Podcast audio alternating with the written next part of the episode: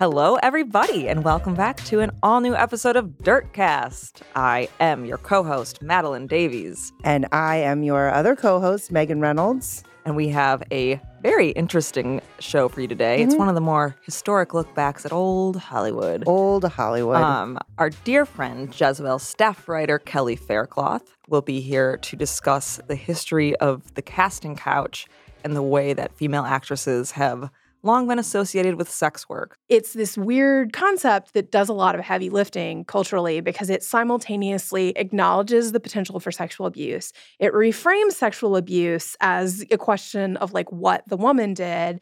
And it also has this sort of power to question the achievements of women to be like, oh, you know, is she a casting couch case? Maddie, Yes, how are you?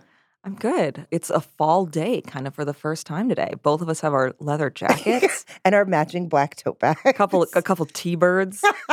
We're in like a 50s gang. That's us. There's a chill in the air. hmm I think both of us are for it. I'm super excited. We're both wearing sweaters. I feel- cozy. I'm very cozy. I'm wearing socks and I'm not mad about it, which is weird because usually I hate socks. yeah, you uh, historically hate Histori- socks. If there's one thing to know about me, it's that I fucking hate socks. Um, I did bend my sunglasses on the way here, as I showed you. tragedy. Um, but we've decided that we are not. I am not going to try to fix it, Correct. which I think is like a mature decision. I think so too, because I feel like the instinct would be like, I can do this. And just yeah, and then the I would just it like bend snap. it back. Yes. You'd end up with two hands full of sunglasses, which is not what you want. So I feel like I've grown up and being like, you know what? I'm going to take this to a professional. They're going to bend that arm back for me. Yep. I don't know what that costs. Nothing. I hope. It's free because you're not like asking them to like fix the lens or like, I want a new frame. You're just like, they stick it in a thing and then It's you done. leave. the other day I had to go fill up my bike tires. Um, and like it, that makes it sound like, like I'm a city biker, but really I had to fill them up because they were completely flat from like, never riding it because I'm right. so afraid. People here are crazy. People here are insane. I would never ride a bicycle on these streets. yeah, so it's very nerve wracking, but I don't want to like get rid of my bike. Same here. Um, so they just had completely flat tires, and I Mhm. had to move it. And Oh. so I went into a bike shop, and I was like, "Hey, do you guys just have an air pump I could use?" Mhm. And the guy like very reluctantly gave it to me. What? When I was done, I was like, "Well, thank you so much. Do you guys like want some money for that?" Uh-huh. And he looked at me like I was an idiot. And I was like, "Well, yeah." What a strange exchange. And at first, I was like, "Is this like my?" The rare example of like girl privilege where I expected to just go in and be like, Oh. like, can I have it? Oh, interesting. Um, And then they were like, no, you like no, like our services. five dollars or whatever, right? Um, I think I just said I was like, "Is a five dollar donation okay?" oh my god! I don't think I've ever paid for. I mean, I have a bicycle. Also, I have not ridden it in mm, five to six years. It lives behind the couch, um, just in case. Yeah, if there's, I mean, it is the best way to escape like an apocalyptic situation. A bike of an old ass Schwinn that weighs like forty pounds with flat tires. Yep. That's exactly what I'll use. When they come for us, I'll be on that bike. a zombie won't bite you because they'll be like, "Really? Like, oh god, she's really riding that? Yeah. That's cute." But, but every time I've filled up its stupid tires, which has been, I think, once, it's been free. Yeah, I guess you can use like a, a pump at a gas station. Yeah. A but bike this- still sometimes have one like outside. yeah. I'm from just, again, like- as I talk about a lot. I'm from Madison, Wisconsin, where it's just like everyone's like, "You're riding your bike, cool. Like, you want us to fix your tire for?" You know, oh it's my like God. it's all everyone like is so stoked that you're riding a bike that not here. no, You get no, you get no like stoked points yes. for riding a bicycle here. People are just like, oh. But enough about the broken things in my life. Yes. How are you? I am doing great. I recently redecorated my bedroom. I saw it. It looks really good. Thank you. Um, my best friend and his boyfriend came over. They're, they're my personal contractors. We were calling them the property lovers. They did not. they didn't like that. Um, No. no, it's weird, but no, they weren't into that. no, I Um, get it. I, it seems fine. I kept screaming like property lovers, and they're like, "Okay, Megan, like we're drilling into your bedroom wall right now." But they're really nice shelves. I got a new plant. I guess I'm never leaving my apartment. I'll probably die there, which I is fine. There's a funeral home. Inconvenient. Yeah. Yeah. there's a literal funeral home downstairs. Yep, so- I live above a funeral home. So if there's if I do happen to expire in my apartment, we can just whoever's left can just sort of slide me down. I was gonna say, just kind of tumble you down the stairs. Yeah, it'll be really easy. So um, that was good. I did that. It was too hot on the day that I did it because this weekend was very warm, It was it was muggy. muggy, like disgusting. I get why the weather is being this way, Same. but I also I hate it. hate it. But today's beautiful. I'm wearing a sweater. Maddie's wearing a sweater. We're twins. Life is just fine. It's nice. It was so cold last night that I had to close my window. Ooh, I woke up and was like, I'm freezing. they And I definitely closed like, my turned window. our heat on already. Oh, they did. Well, I guess legally they have to. Oh fuck! I that's what I that's what I'm afraid of. I Yeah. hate that because I mean it just spews out like dead skin and like bug parts and like dust. Yeah. And then everyone sneezes for like three months, and then it's 85 degrees inside your home while it's snowing outside. Ideally, Yes. Do you have radiator heat? yeah, I fucking hate it. I can't turn it. I've tried. I can't Yeah. like turn it off. And Do it you- still gets hot even if you turn it off. I've tried everything. Yeah. Um, short of like ripping them out, which is perhaps what I'll do this winter. Yeah. Lose your deposit, but stay cool. Who knew? I mean, and again, you're dying there. and I'm di- yeah, exactly. Once yeah. when I rip it out, there'll be a hole to the funeral home. So it'll just we'll just make a little ladder and then we'll have a little trap door for it. And so Mm. when I or one of my roommates or God forbid one of the cats perishes, since the cats are obviously getting like a funeral, like Yes, a regular funeral, of course. obviously. They'll just go down the thing and then embalmed, then the little cat casket. Really cute. it's very Sweeney Todd. it is. just have a little shoot on your floor. I love it. I I mean, you know, we'll see. Also, uh, speaking of Sweeney Todd, Yes. yesterday I Oh, was God. so successfully trolled This by this our coworkers who were just like talking shit about Stephen Sondheim just to make me mad. this was incredible to witness. and I knew, I knew that they were doing this. Mhm. I knew they were doing it to upset me. And, And even yet now, I'm getting so still- I mad.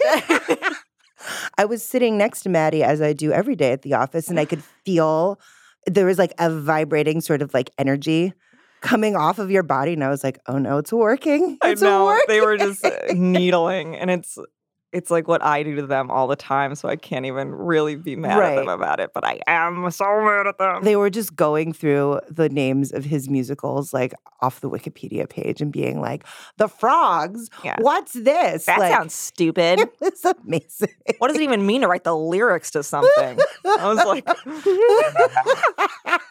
it was so good.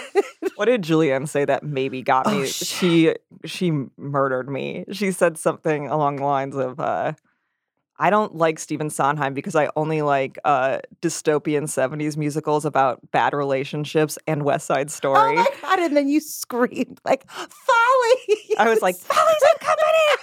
I was like, "I can't read the lyrics of West Side Story." Oh my god!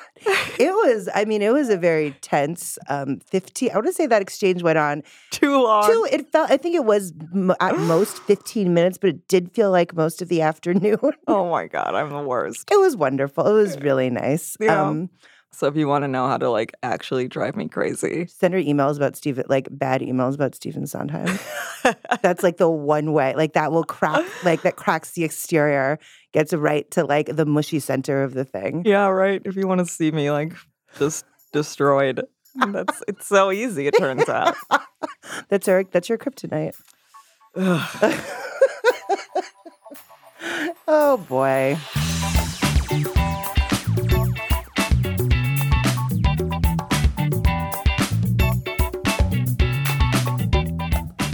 Megan, Maddie. would you like to get into the dirtiest dirt? Oh my God. I would love to. The dirt this week is kind of like all of the dirt is tainted yeah, by Harvey Weinstein. sweat all over it. He's sweat, exactly. There's like eczema flakes in it. It's all him. That was disgusting. That was actually really gross. I'm super sorry about that. I mean, but we can start with the nicer things. They're two nice things. well, one's not nice and one's okay. Oh yeah, well, one is like kind of like, huh? So the thing that is not nice but happened is that Robert Pattinson and FKA Twigs, who were previously engaged, broke up apparently. and they were together for a minute, Like a couple of years at least, two to three, I want to say. at least three. Right? Like, did he date her after Kristen Stewart, or was there like an Yeah, there was was there like in the some middle. stuff between? Yeah. They to me always felt like a very unlikely couple. See, to me, they always made sense. Oh, walk me through this. So I not so secretly love Robert Pattinson. Okay. Not his acting or anything. I just think that he has a charm. He does. Um, and I think what like got me is like there's a supercut of him like making fun of Twilight in interviews. Oh, that's amazing. and he just is like very dry and witty and like very self-aware Mhm. of it all. When I read it, it seemed like it wasn't it was like it was a book that wasn't supposed to be published. It was so long, Yeah, it is, yeah. yeah, and, and we were shooting it forever. If Edward was not a fictional character, and you just met him in, in reality, you know, he's one of those guys who'd be like an axe murderer. There's a lot of books in the Cullen household, but know what to expect when you're expecting a half vampire child. No, they look on Google Images. that was one of the, the funniest scenes I've ever had to do in my life. It's like, really? We're all like 100, 300 year old geniuses, and we just go, it's like, vampire baby, like on Google Images. And uh, yeah, that, that was our research into it. It's like, I can't find anything. this was probably 10 years ago that I Yeah. saw it and I was like, "Oh, he's actually like very cute and very charming Okay. and funny." Right. Um, and then I think he's made really interesting choices since Post then. Twilight. So I do think he's like, like a decent actor Mhm. too. And then it always struck me that he I think like is into like kind of cool underground arty stuff. Right. Like London, cool, fun things. Right. Yeah. So it Mhm. like made sense that he would like be into someone who's like the embodiment of that Yeah. and who also seems lovely. She does seem lovely. I really only thought about Robert Pattinson as the vamp, the sparkly vampire, and then I like kind of forgot that he existed, which I think was maybe probably what he might have wanted because I feel like all the press that I've read. What, what was the movie that he was just in? Uh, Good time. Good time. Good time. A singular time. Right. Yeah. Because all of the press that came out, like that GQ cover and all that stuff around, he was saying how like his life, like ch- like he couldn't do anything because of like paparazzi and Twilight and bullshit. The one story where he was just like, all I wanted was a hot dog, but I couldn't go outside to the cart to get it. I can, leave. I can leave. Who's that man? Is that a hot dog? New York hot dog. The kind that makes you fall in love. So I mean, I I think that me me personally forgetting about him was like in tribute to what he wanted. Yeah. But I also just like didn't think about him for a And then while. he was like making like weird Fincher movies and that type. Of like he was doing like kind of more, he was like growing like experimenting, yeah. like growing up in front of us. Yep. Look at him. Look at him go. But they were engaged. He was one time Cedric Diggory and now. oh my god, that's right. R.I.P. Cedric Diggory.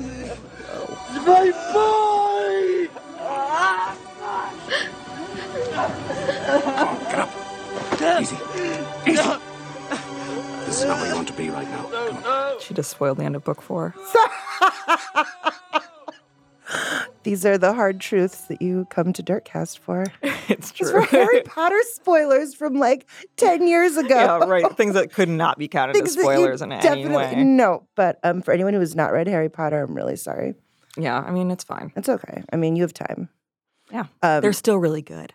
they are. They hold up. but they broke up. They were engaged, and now they are no no longer together. Well, and may they both find happiness. May they both find happiness. I'm sure this is for the best. Who was it who like broke the news of their engagement? It was someone really unexpected. Uh, T Pain. It was T Pain. It was T Pain. Um. Okay. Yeah. So what? T Pain is the one who like broke the news about their engagement because he was in. He had an interview with Vulture, Okay. and he s- like said something about he's like, oh yeah, like they're engaged. Like he basically was like, yeah, FK Twigs and and Patty. He kept calling Robert Pattinson Just Patty. what I call Robert Pattinson. I love it. They asked something about FK Twigs.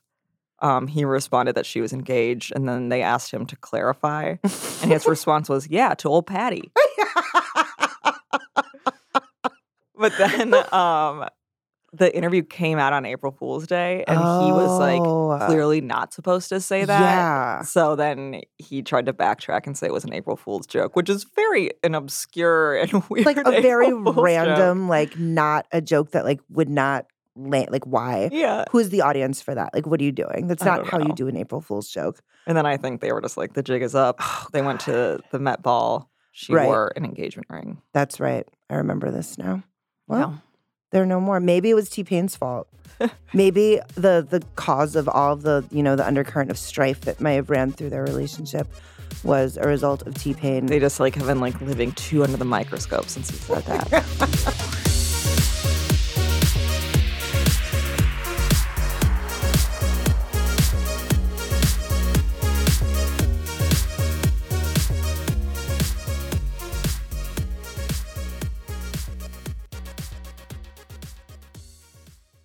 We are the real Brady Bros. Brady Brothers from the TV show Brady Bunch. I'm Barry Williams. And I'm Christopher Knight. I played Greg. And uh, who were you again? I played Peter. We've decided that we're going to do a podcast around episodes of the Brady Bunch. We're going to use it as a prism to look back to our experience doing the show and why the Brady Bunch is still popular. Have a sunshine day. We are the real Brady Bros.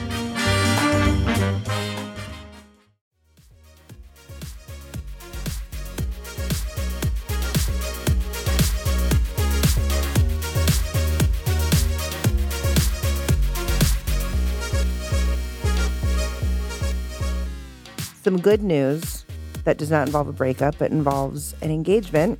One of the Jonas brothers, Joe the one with the mustache, J- Jonas. J- Jonas, J- Jonas, is engaged to um, Sophie Turner, aka Sansa Stark. Sansa Stark. Very young. Bear, both, yep, both parties. Well, jo- how old is J- Joe Jonas, I think, is Jonas? Is like, my age, I think. Right. Maybe a little bit younger. and then but Sansa. so I would say he's like I'm I'm 30. I would say he's like 28. okay. I would um, take that, but I think Sophie Turner is like twenty. Yeah, 20, 21 maybe. Right. Like, yeah. But you know what? You grow up fast in Hollywood. Engaged ain't married. Engaged, ain't married. I mean, listen, as evidenced by our first item, Yeah. you never know. Also, go have fun, you guys. Enjoy your lives. you know, have, a, have a ring, flash it around. She did. They put it on Instagram. You know, and she on television has had so many bad engagements that I She hope that this one is uh blessed. I think this A- is and the exact opposite. I think this is great. I hope Nick Jonas sings Jealous with the gospel choir at their wedding. Just because I really like that song and I know it's not appropriate for a wedding, but I think that would be nice.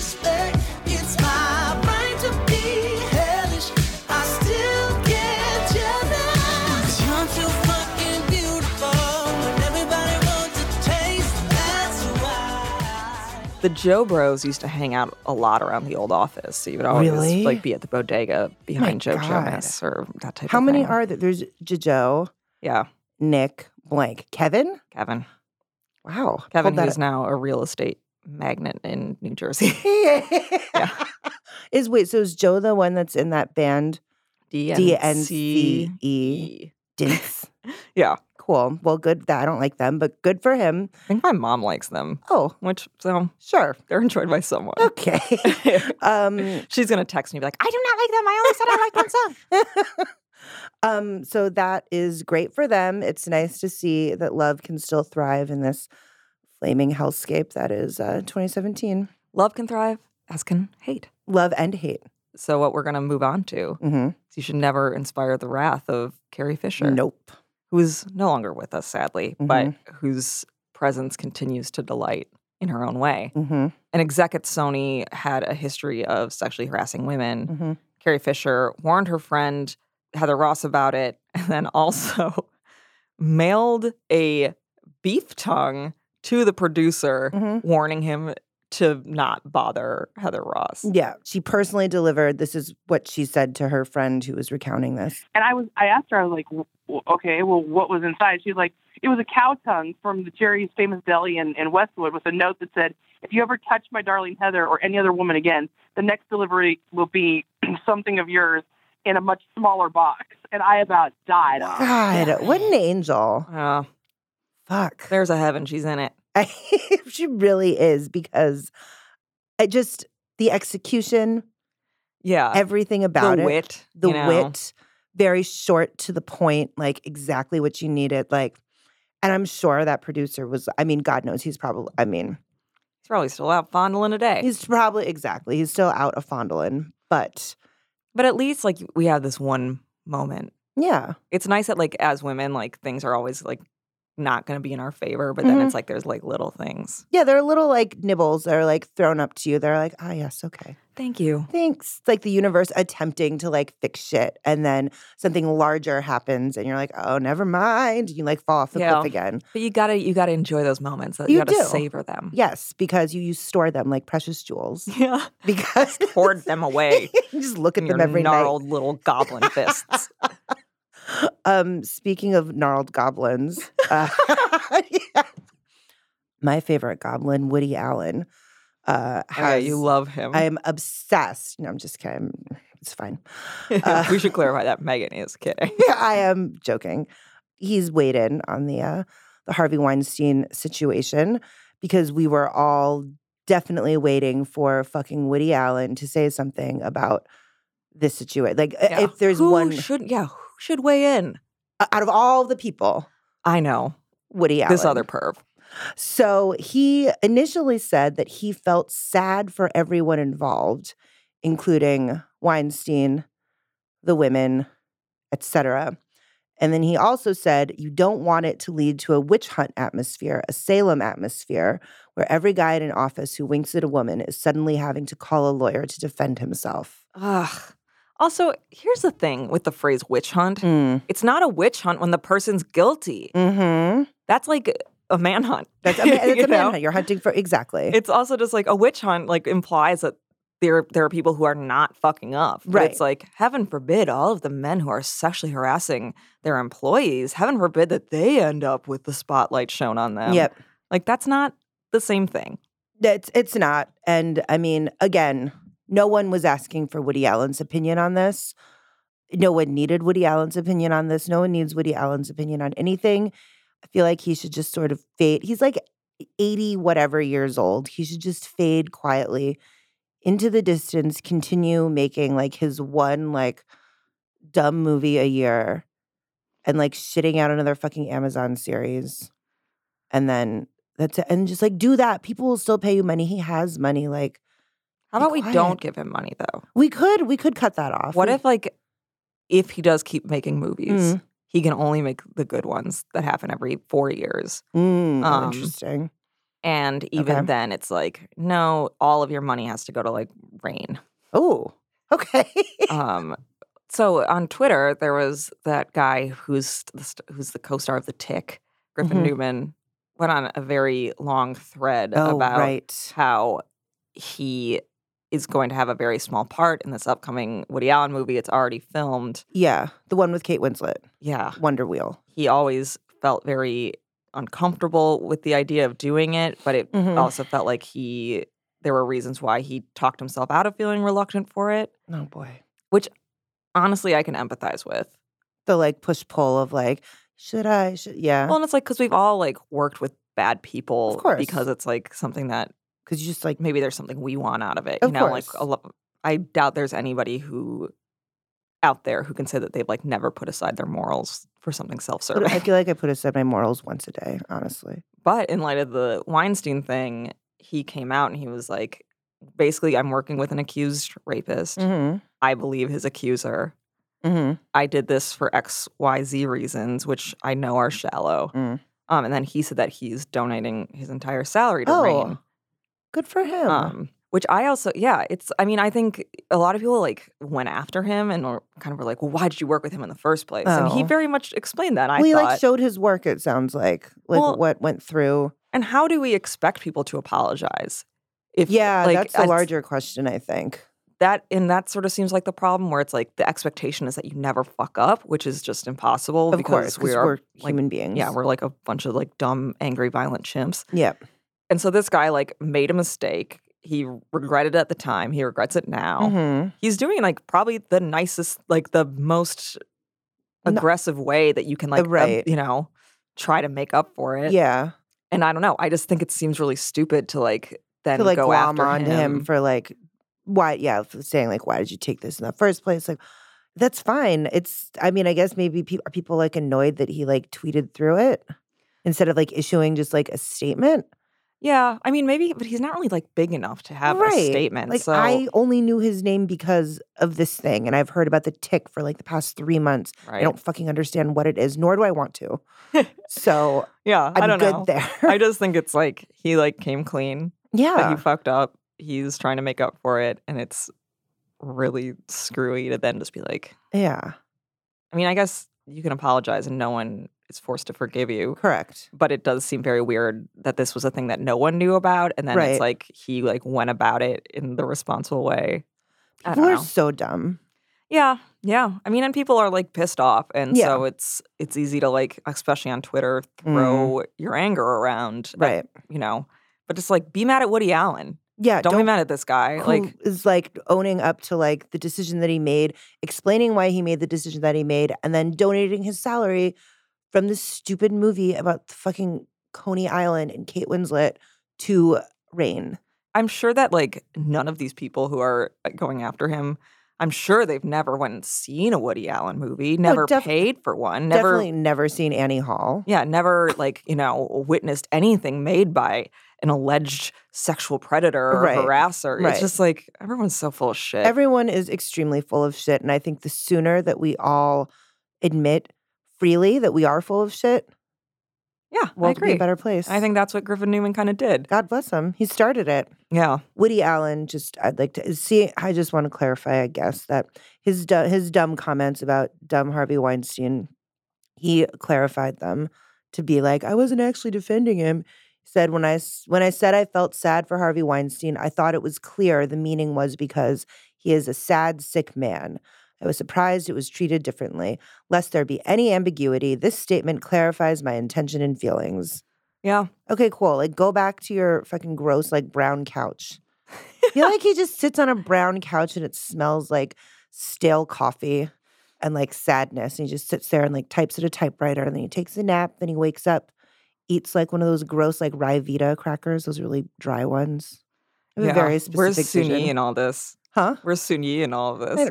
She's making the crackers. Oh, making them. She's in the kitchen. She's putting cottage cheese on the crackers. Um, I think also the thing that actually bugs me about his statement isn't the whole like feeling sorry for Harvey Weinstein Yeah. thing. It's the witch hunt thing. Yeah, that's like that's what I come back to, where it's like that's where you're defending somebody. Yeah. You're not. It's not like saying like you feel bad for this person because, Right. I mean, in a weird way, I get that, and that sure it's like, yeah, yeah. he like this guy is as much a victim of uh the patriarchy as the rest of us. Mhm. Um, but also victimized way more people, you know? Right. So it's like that part of the statement doesn't even get my hackles up as nearly as much as like being like, Worrying about the men. What about the other men of Hollywood who have gotten away with everything for years? Right. People could stand to not talk. yeah, that's a great idea. Like As we say, as we talk endlessly. I just think that some people who are currently speaking out at this very troubling time could stand to think everyone could stand to think about what they're going to say before they say it. Yeah, and, And- how that will maybe reflect back on them. Yes, and just think for like run it there has got to be someone who in these people's camps that are like, "Hey, are you going to say this thing?" I don't know. Maybe just like say something else or don't. Yeah. Let's mean- let's let's go over here and you not talk. I guess it's nice like to see certain people show their asses where it's like Mm. the ones like one of the few silver linings of this whole thing is Yeah. seeing like Ben Affleck just make a fool of himself and Matt Damon make a fool of himself. Yeah. Just these two gross Boston bros. bloated. Yeah. They're gross, disgusting. Although I did like Good Will Hunting, and I stand by that. Yeah, but it turns out that they like another Oh, that's right. secret is that like they ba- like basically a, the a rumor is that the Yeah. script was completely rewritten from the one that that they, they, submitted or whatever Yeah. because it was like terrible. Yeah. Um, yeah. So, moral of the story again: everybody stop talking. Talk only if you have something good to say, and or if you have something interesting to say. good or interesting. I would prefer. I guess I would take interesting over good. Yeah. And check yourself before you Touch check a lady who doesn't want to be touched. Don't touch women who don't want to be touched. Or men. or literally anyone. If don't touch anyone that doesn't want to be touched, it's And really Stop simple. fucking winking at people, Woody Allen.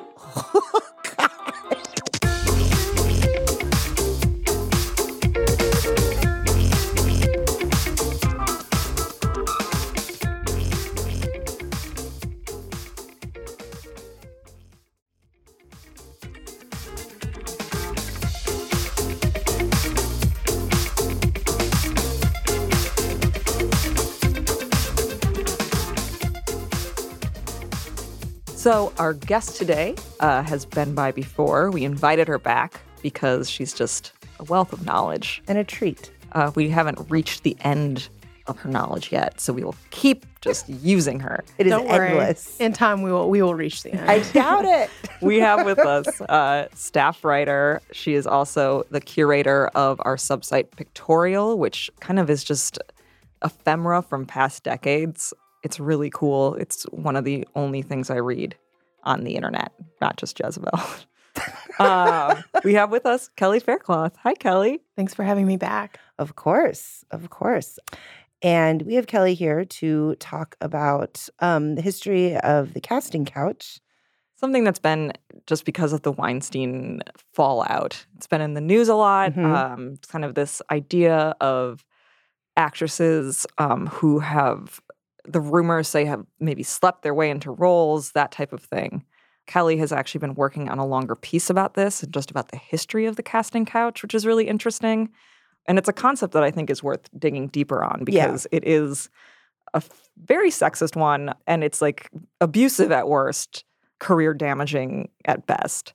And I know one reason I've been thinking about this a lot is George Clooney, when he was asked about Harvey Weinstein, released what was maybe the only decent I didn't know what Yeah. was going on statement, even though I'm not sure if I believe it entirely. Right. But he told the Daily Beast, I've heard rumors, and the rumors in general started back in the 90s, and they were that certain actresses had slept with Harvey to get a role. It seemed like a way to smear the actresses and demean them by saying that they didn't get their jobs based on their talent. So I took those rumors with a grain of salt. So I kind of want to throw it to you, uh, Ms. Faircloth, to discuss sort of how actresses have historically been associated with the casting couch. Yeah, it's interesting because there's actually a much longer history at work here than just even the history of the film industry. It goes back several hundred years, just sort of in Western history, and specifically like in, you know, in London and Paris. I mean, traditionally, like women who were in the theater were very like stigmatized and very sort of assumed to be sexually available. And the stereotype was that basically a theater was like a brothel. Mhm. And, you know, there's a lot of interesting sort of ins and outs to that. I spoke to um, Kirsten Pullen, who's a professor at the University of Illinois, the author of this book called Actresses and Whores, about sort of the history of this like complex association between women in the theater and and you know presumed sexual availability and sex work. And a lot of times, you know, traditionally, like when we're going back to when women first started appearing in the theater, like the theater is dominated by people from the working class. Women from the working classes are not afforded the same protections and and you know they don't have those protections of like presumed like chivalry or or you know or men don't feel obligated to offer them the same treatment but then there's also this other sort of flip side to it where like you're a successful adventurous woman who has what it takes to make it on stage. Maybe you are generally more adventurous and mm. maybe you do you know the marquess of whatever comes to you and says i think you're a beautiful charming woman. I'm a fascinating man. Maybe let's you know would you like me to shower you in jewels? And it's like you know what else are you going to do in you know We've all 1750 seen Moulin Rouge. yes we all have seen moulin rouge. On the hand, we basically if, if you've seen moulin rouge Then you know it, you get it. Yeah, idea. you know exactly as much as Kelly. but like you have like you know like you especially see this in the restoration when after cromwell like they put charles ii on the throne after chopping off his dad's head they have all these years of like puritan rule then they put charles ii back on the throne and basically it's like just a huge party for decades um and he just he has so many mistresses like you go to the national like the portrait gallery in london and it's just there's this entire room that's just like mistress mistress mistress mistress and one of them is this woman nell gwynn who's like this brilliant beautiful witty actress Yeah, that name definitely rings a bell. Mhm. pretty witty Nellie Glynn is what Samuel Pepys called her. You know, it's it, it's interesting because there's like this interesting phenomenon where to some extent it's that women have this set of cultural scripts put on them because they aren't living conventional lives. And to some extent it's also that just due to the way that society is structured and where they're coming from i mean they are more sort of vulnerable to exploitation. And like their labor conditions are you know are really tough and like you know there's not a lot of protections for them. And you know this professor told me that in fact men could like pay extra with their ticket to go backstage and hang out and like basically get backstage passes. To where you know women were like doing the work of being actresses and changing clothes and socializing. And so it's this very complicated set of phenomena that over the years you end up having this very long running association between like actresses and women in the theater and sex. It's really interesting and just sad that what you're saying, like their class made them vulnerable maybe to these projections and also to these realities. Whereas, you know, upper class women had chaperones and had all of this stuff. But like either way, it's just their sexuality being policed in a way that is like Mhm. beyond their control. And that Mhm. is gross. and being a woman is cool. It's hard and fun. Yeah, it's uh, you know, the the dresses look great, but otherwise being a woman in history is Yeah. Yeah, the, cl- the clothes It's are garbage. awesome, but Basic- everything else is shit. So basically is the whole TLDR on that deal. yeah, man.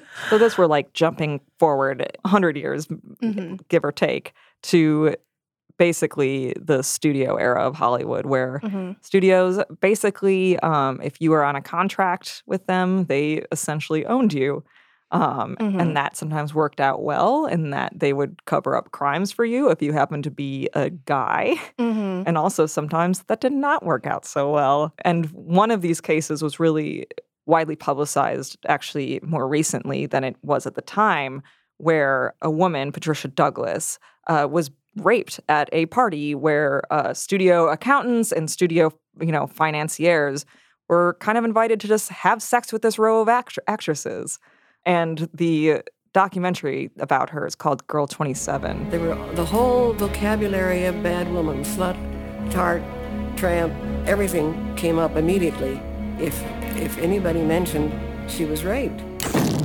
all the women had a number and hers was Mhm. 27 Mhm. and she's just the one whose rape was publicized eventually Mhm. you know n- there's at least 26 other girls at that party who i'm sure Mhm. not all of them were there to like have a good time Mhm. um but because of the way the studio system worked they just sort of had to show up and they were expected to just like fuck these old rich dudes because that's what was promised when they came to visit the Mhm. studios is like you're going to get to mix and mingle with Mhm. these hot young things And like just to drop back to sort of like the beginning of the of the motion picture industry in Hollywood, and at first, you know, women actually end up in more roles than you might think. They have more power behind the screen initially, like sort of in the early early days before the studio system really takes hold, like in the twenties.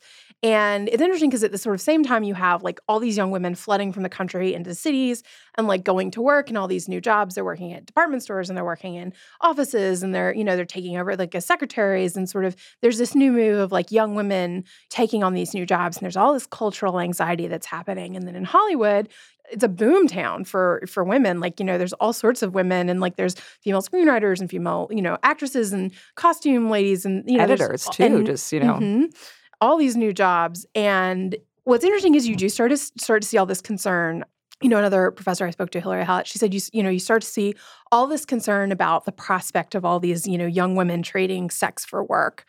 And how much of that is sort of it's it's a question how much that was actually happening because a lot of the thing that you know I've really noticed about this is that it's really hard to pin down details because it's sort of just this idea this nebulous oh you know did you hear about so and so so and so didn't do the casting couch so she you know washed out. So and so you know oh did you hear so and so did you know? But it seems like to me, you know, sort of the golden age of the term, and when sort of you have the system that makes it most likely is the studio system. You know, it concentrates the power in the hands of like key men, basically. And, you know, they basically, it really does turn into this system where they can offer you more, but also, you know, they have more power so they can deny you more and like they could cover up anything apparently right they like literally covered up murders yeah, it's like, and the, the girl 27 thing is a good, then that documentary is a good example. It's like, she wasn't going to go quietly, no but they won in the end. I yeah mean, they snuffed her out yeah.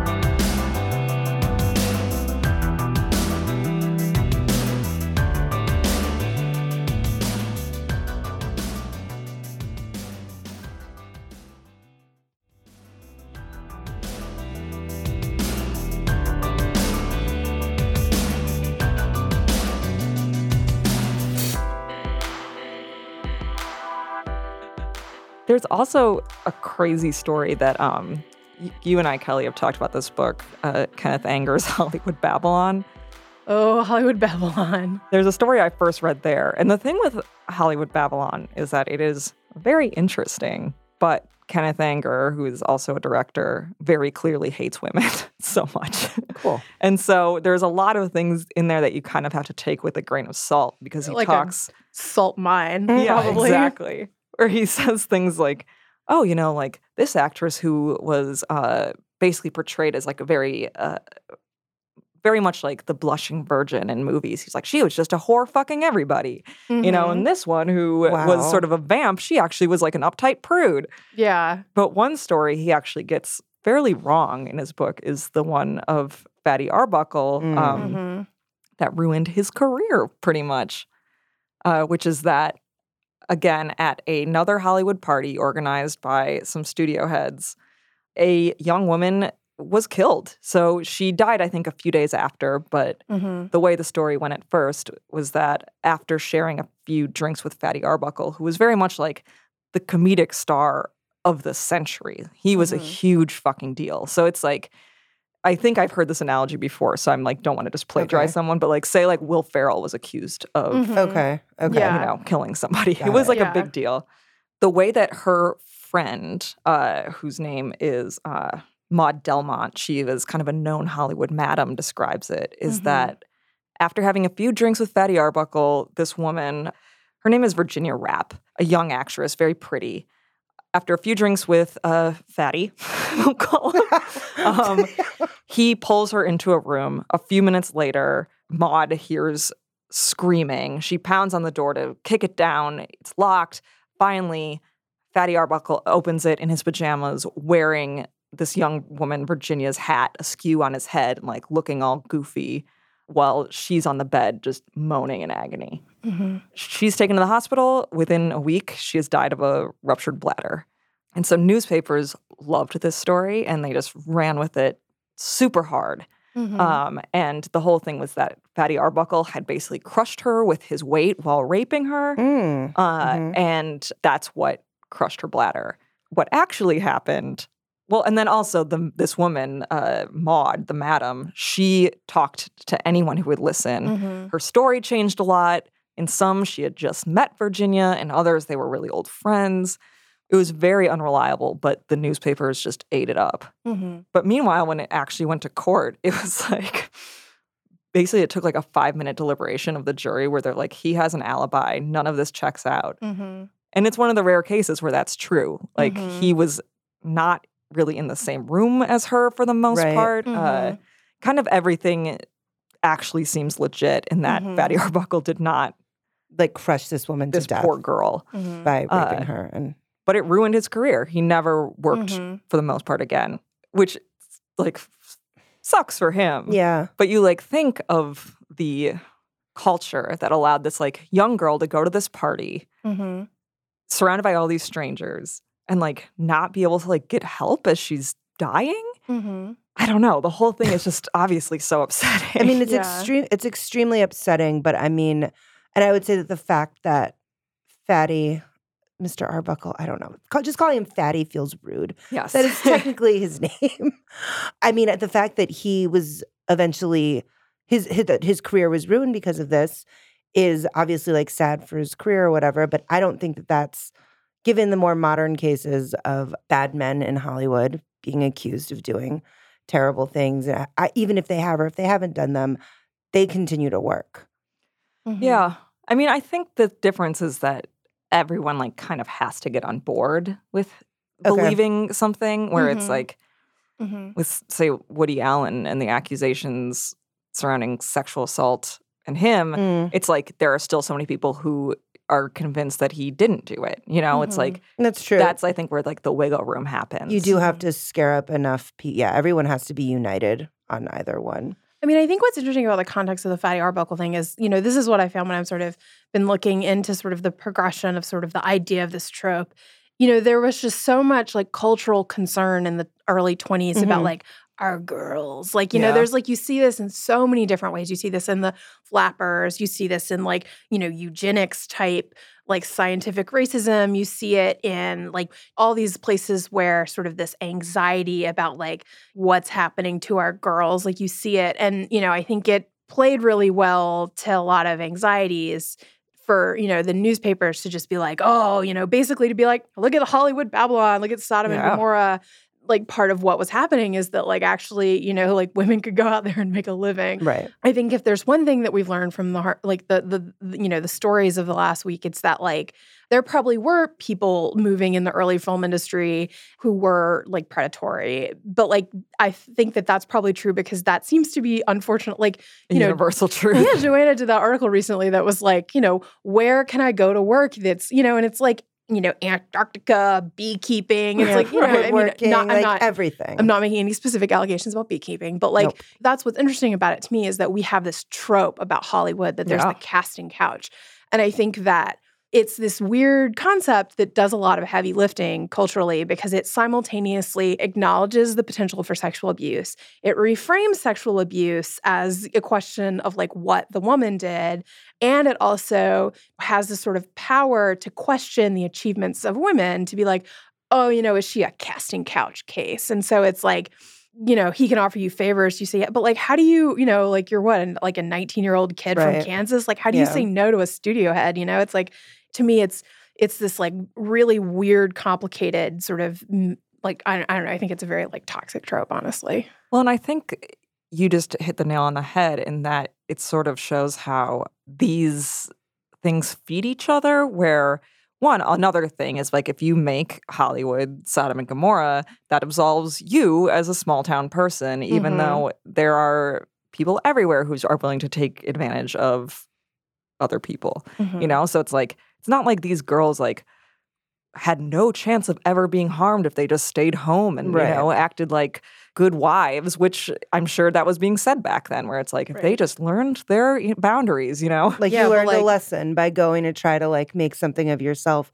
in Hollywood. Like this is what you get. But like, God knows if you like picked the wrong husband in your small town in Yeah. 1919, Mhm. like, who's gonna protect you from that? Like, there's not even No marital one. rape laws at this point. Like, yeah. right you know, that's not even considered. There's all these abuses, and it's just fascinating to me that like you have this idea of the casting couch in like the 40s and 50s, and it's like, like it seems to me that you know part of what the work that thing is doing is it's implicating women. yeah it's like Right. you made this choice to go there Mhm. it's so sad i Yeah. don't know i feel like that attitude then probably did in some weird way empower these studio heads where it's like if like the rest of the world is just like ooh these guys have all the power in the world look what they can do then you're going to start believing that about yourself where it's just like yeah i mean let's show let's show you hollywood babylon like let's show Mhm. you how great it is and Right. you know that type Mhm. of thing so I mean, honestly, like, you know, what was striking to me is like if you had like sat down and designed a system to like provide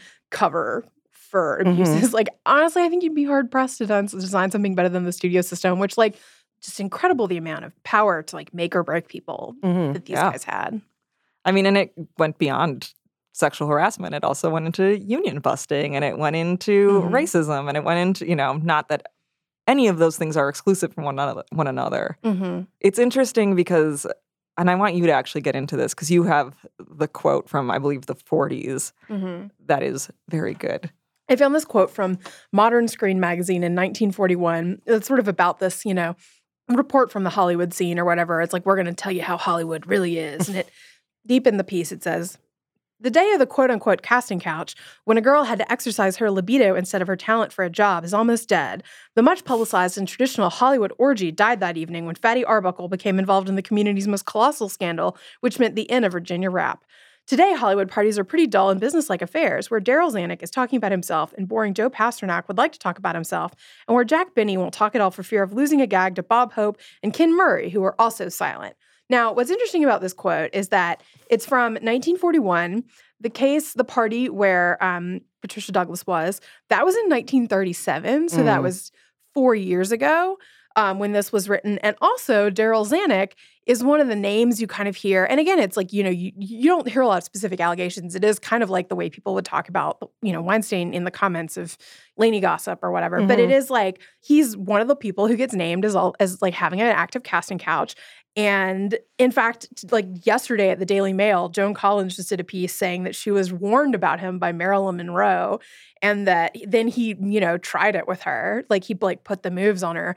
So it, it's like I think what is really interesting about this is you sort of see the casting couch evoked to be like, ah, oh, I remember the crazy old days of Hollywood in the 20s with Right. Fatty Arbuckle and the old Hollywood orgy. That's done today. And it's like, it's not at all. And I think that that it actually is kind of a warning for us because Right. it's like, you know, oh, like, whoo, you know, we got that solved. and it's like, it's very easy to, be, to like pin it on a specific person. But I Yeah. think that, you know, there's a lot of like widespread evaluating of attitudes that have to happen in order to like actually get the job done this time instead of us looking back in 20 years and being like, well, thank God that's done. You know, it's Well, like the Zanucks are still a really powerful family in film. Like they still are really like living off those riches. So, what other things did you find in your reporting? I think there's also like a fetish dimension to the way we talk about the casting Oh, couch. definitely. Oh, yeah. One hundred Like- percent. Like the first instance I found of the term was this like 1924 stag film, which is like early softcore pornography called The Casting Couch. Mm. And another thing I came across was there was this um you know 1963 article from the like kind of like down market Playboy competitor called Jim and it was like you know this article that's like a new look at the old casting couch and it's you know a picture of a naked of a woman's butt you Mm, know yeah. a naked woman's butt and it's like and I think that it does also kind of become this like lascivious joke thing that's like yeah. oh the old you know the you know the old casting couch like it's kind of has this like lecherous air Yeah. the whole idea which is also like gross on its on a whole additional level Yeah. I mean- very very much like these like pretty but desperate young women who are willing to do anything with these disgusting Mhm. ghouls who are just like so rich and powerful Mhm. that they can it's like Jabba the Hutt and Princess Leia where it's like they Mhm. can make you dance for them. But you know and i get the impression that it's like a like a porn trope like even now I think like, it still is. That's what I was gonna. Is what the porn that I was thinking of? This is terrible. I don't even. Bang Bus is kind of like yeah right. Oh, it's right. kind Yeah. of like a casting. Ga- yeah It's kind of playing off of that trope. And if I'm correct me, anyone who's listening, please correct me if I'm wrong. Bang Bus. It's like it's like gir- there's a bus, the Bang Bus, right? yes. and there's women like younger porn stars who come onto this thing as if they were like strangers and then they fuck the dudes that are on the bus Oftentimes they like will pick up somebody. they'll pick up like someone else they'll pick up like a one and they'll pick up another Yeah. and then they'll fuck on the bus Yes. for like the idea of like some sort of that this perhaps i mean part of that is like the like the perceived anonymity of like those Yeah. people being strangers but it's also like a weird sort of like fuck your way to fame yeah, like do you think she'll make it in the it's in the real porn industry? Yeah. It's another gross thing that I thought about, but I'm pretty sure that the casting couch in some iteration is still around in in porn. And in life. Bus. And in life. Yeah. People are still people are still being asked to like suck a dick for a job. So, ladies, if you wanna if you wanna suck someone's dick, You can. I do not judge you. Nope. You could. I mean, I might judge like your choice in man, but I don't judge the dick sucking. Or yeah, the the exactly the action. I have no Yeah, judge. If no this is judgment. fun for you and you want to go for it, please. yes. Great. If you don't really want to do it, but you feel like you have to, I'm sorry. So, Please- yeah, yeah. I, I, you there are systems out there. also tips at jezebel.com Tips at Jezebel.com.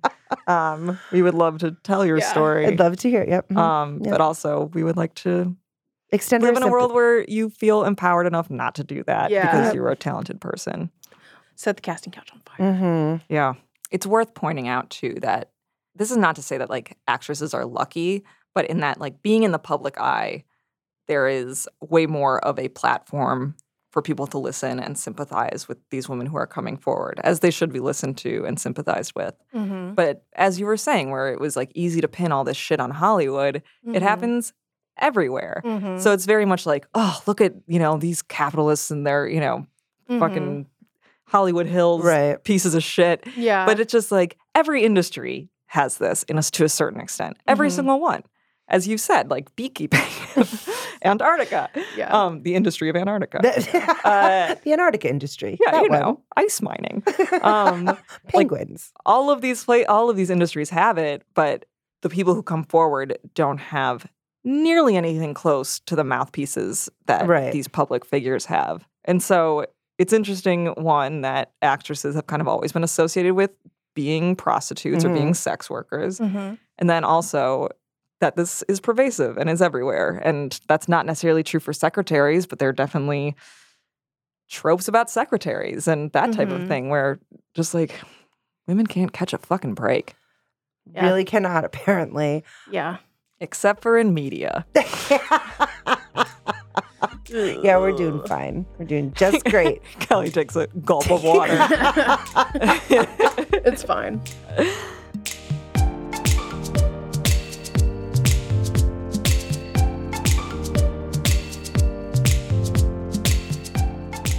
Thank you so much for listening to Dirtcast, and thank you to Kelly Faircloth. Our show is produced by Levi Sharp with editorial oversight by Kate Dries. Manana Mofidi is our executive director of audio. Our theme music is by Stuart Wood. This episode was mixed by Jamie Colazzo. Want to send us a tip or just let us know what you think? Hit us up at dirtcast at jezebel.com. Please rate and review us on Apple Podcasts.